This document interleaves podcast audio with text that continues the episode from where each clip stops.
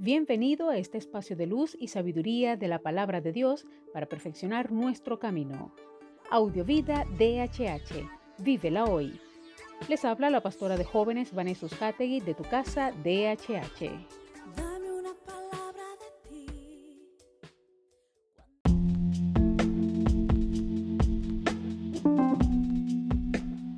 El mensaje de hoy se titula Trabajo, segunda parte. Génesis 2.15 dice, Dios el Señor tomó al hombre y lo puso en el jardín del Edén para que lo cultivara y cuidara.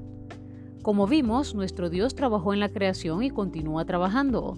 Es el mismo quien ha dado al ser humano la responsabilidad de trabajar, en contra de la creencia en ciertos círculos que el trabajo es un castigo que el Señor impuso a la humanidad como consecuencia de la caída, vemos en este pasaje que para nada es así. La responsabilidad de llevar a cabo una tarea, en este caso colaborar con el mismo Dios en el mantenimiento de la creación, es previa a la rebelión de Adán y Eva. Pertenece a ese momento de la historia en que Dios había declarado que todo era bueno. Pero veamos el trabajo en un sentido amplio y no con la mentalidad contemporánea. En muchos círculos este es considerado únicamente como un desempeño que es compensado de forma económica o con especies.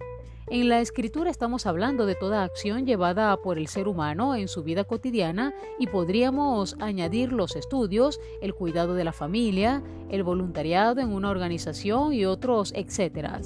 El trabajo nos hace colaboradores del Señor, nos da propósito y sentido y nos otorga dignidad.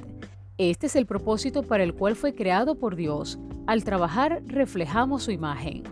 Ahora bien, el pecado ha afectado todas las dimensiones de lo creado por Dios y eso incluye el trabajo. En muchísimas ocasiones ya no está alineado con los propósitos del Creador, antes al contrario, se ha convertido en un instrumento del ser humano para oprimir y privar de dignidad a otros seres humanos por medio de la explotación, los bajos salarios, la privación de derechos y tantas otras condiciones que hacen el trabajo lamentable.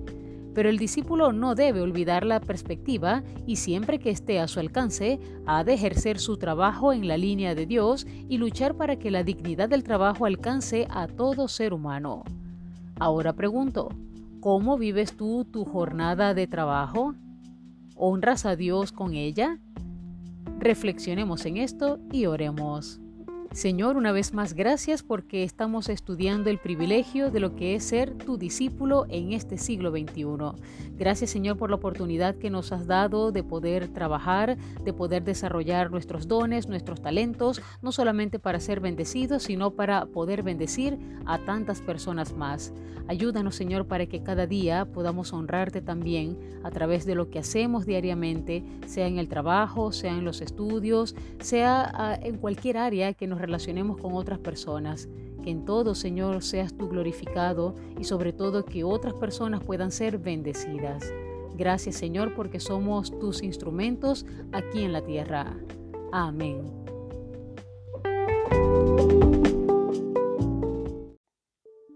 Comparte esta palabra y sea un canal de bendición en las manos de Dios para muchos. Recuerda, lo visible es momentáneo, lo que no se ve es eterno. Audiovida DHH. Vívela hoy.